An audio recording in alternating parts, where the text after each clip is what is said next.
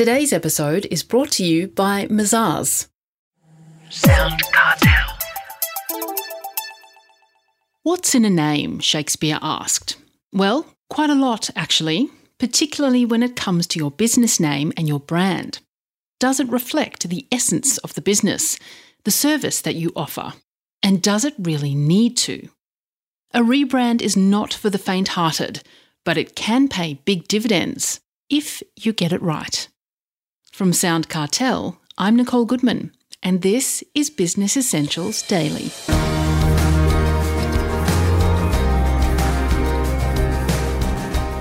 Much of the last few months has felt almost like a reset. And there couldn't be a bigger reset than a rebrand and changing the name of your business. Does your brand continue to reflect the business that you run?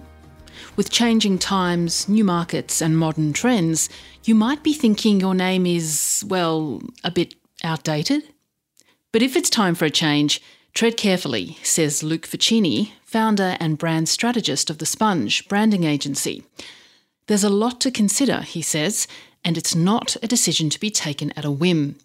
So, first, Heather Dawson asks him why would or should a business decide to change its name? It's a drastic thing to do, so it should only be considered when there is a huge change or a problem that is irreconcilable for the business name as it currently stands. So, if you want a couple of examples there, we work with clients from around the world, and the most common reason why they would come to us is that they've been trading with a name and they've gone to register it in a particular market, and it's been counted by somebody that has that trademark there already, so they're unable to use the name.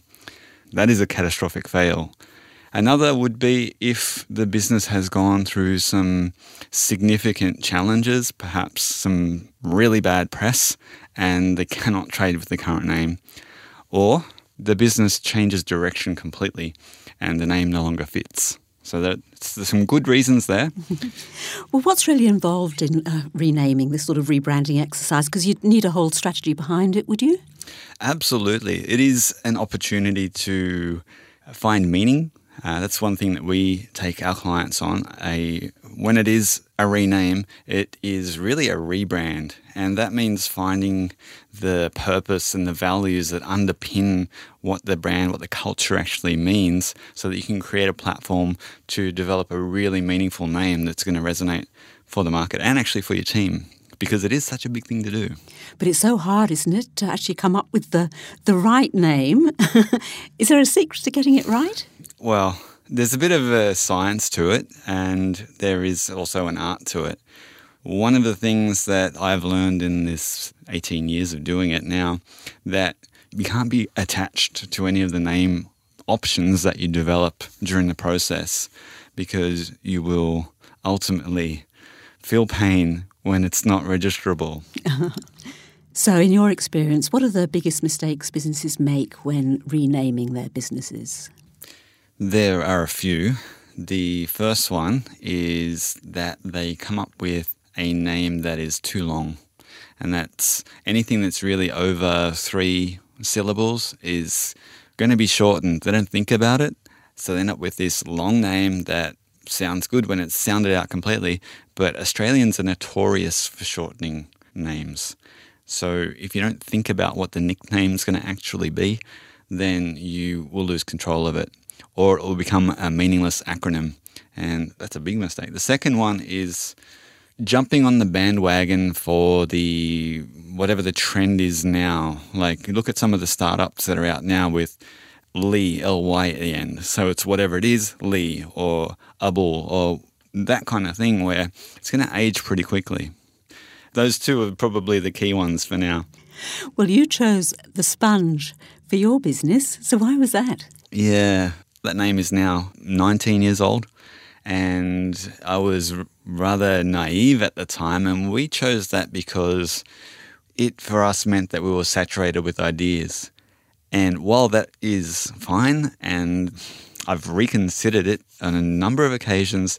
There has never been anything catastrophic about our business that's needed a name change. One of the things you've got to remember that a name in itself cannot contain the entirety of the brand story in the word. It's just impossible. If you look at something like Apple, for example, like if you took the literal meaning of Apple for what the brand is, it would never be what it is.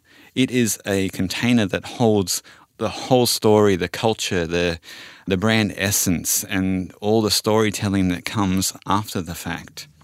Because some businesses, even some of the most successful businesses in the world, seem to have you know quite random names, and I mean Google would be one of the first to come to mind. Yes, Google's a perfect example of a name that means something that's connected to what they do, which is the it's the largest number, if I'm remembering correctly, and that relates to the broadness of their searching. So it has a connection, and that's what a good name should do. It should have a tie-in to an attribute of the culture or an element of the brand, so it makes sense, but it's not going to contain that entire story. I mean, think about Google. What does it mean to you? So many things, right? It's search, it's maps, it's uh, a failed uh, social media platform in Google Plus. I mean, it's all these things that are attached to that name, but the name has relevance for what the business intended from the beginning. It's the same with any name that you should come up with. And it's catchy. Yes, and it's short. And then there's you know so much else to do as well, isn't there, at a practical level, Luke? Like business cards and website redesign and social media presence and all that sort of stuff. What do you need to think about? Yeah, it is a perfect opportunity to capitalize on the attention that you can get from changing a name because it is such a drastic thing. Eyes are on you. So you need to develop the complete suite of sales and marketing collateral. As you said, that's your uh, business cards, digital and print stationery, social media, website, sales collateral, PowerPoint or Google Slides or Keynote slide decks, the whole works. Need to consider it because you never know which one of these is going to be the first touch point for your market. And you want to give them the story, take them on that journey that you've just embarked on with this new name, with this new meaning. Can it be an expensive exercise? I imagine you'd say yes. It depends. There are different depths of the work that's required. For instance, if you are a local business and you only intend to trade in your local market, then the work to come up with the initial shortlist and do the uh, freehold name checking is short. When you're looking at something that is an international name, one that has to be registrable in EU, in US, in China, in ANZ, then you have to come up with significantly more name options. And you're also then exposed to things like domain name squatters that are asking for between $5,000 and $30,000 or $100,000 for the domain name that you wish to acquire for that business name. And of course, the other costs of IP lawyers to check the availability in those regions and register them. So, yeah, it can be minimal, you know, five, 10,000, could be 50 to 100, depending on really the scope of where you wish to trade. Okay. Well, then communicating your new brand to the outside world, Luke, is that an opportunity for a big splash? It's absolutely the opportunity for a splash. Uh, I would take that from a small to medium splash targeted at your market and your audience and your people, and then do it sustained. The point here is you've got an opportunity to capture attention, but you can't tell the entirety of the story in that one splash. So, how do you engage them? And that could be through a lead magnet acquisition process to get them into your list and then share that new story with them because there is a significant change. There is a story around that name that you can tell to bring these people into the fold and turn them into raving fans. Mm-hmm. What are the biggest risks, do you think, in going through a, a renaming and rebranding exercise like this? yes. You can choose the wrong name. And some examples of that are when brands don't consider what the name means in other languages, other nationalities in which they're going to enter into the market. The second is that they go ahead and start trading without checking the availability and then have to cease and desist when some big lawyers come around knocking on the door. All right. Well, any final words then on making the absolute most of your decision to rename your business? Yeah, the first is don't get attached to the names that you're working on because you will get disappointed. Come up with a lot more than you think. Stay away from trends as far as names and thoroughly check that it's ownable by you in the markets that you're in. And if you do get stuck, seek expert help because there are plenty of people out there that do this for a living if you are going to attempt it yourself or you have uh, somebody that's going to do it for you, there are some rules that we follow, which are, in essence, our seven keys to a powerful brand name. I'll share some of them with you now. The first is to make sure that it's meaningful, it has to have some connection to what you do. The second thing is it needs to be short.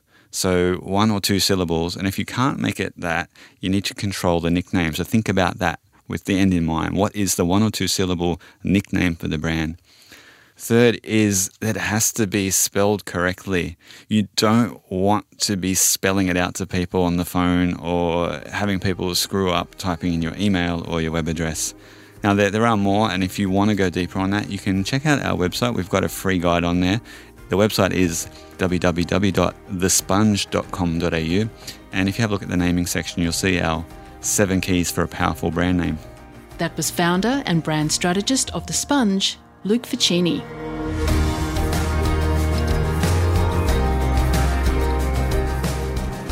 This episode of Business Essentials Daily is produced by the team at Sound Cartel. Thanks for listening. I'm Nicole Goodman. We'll bring you more Be Daily tomorrow. Follow at BE Daily Podcast across social media and head to bedaily.com.au for more from the Business Essentials Daily podcast. Sound Cartel. This episode was brought to you by Mazars. To find out more, visit mazars.com.au.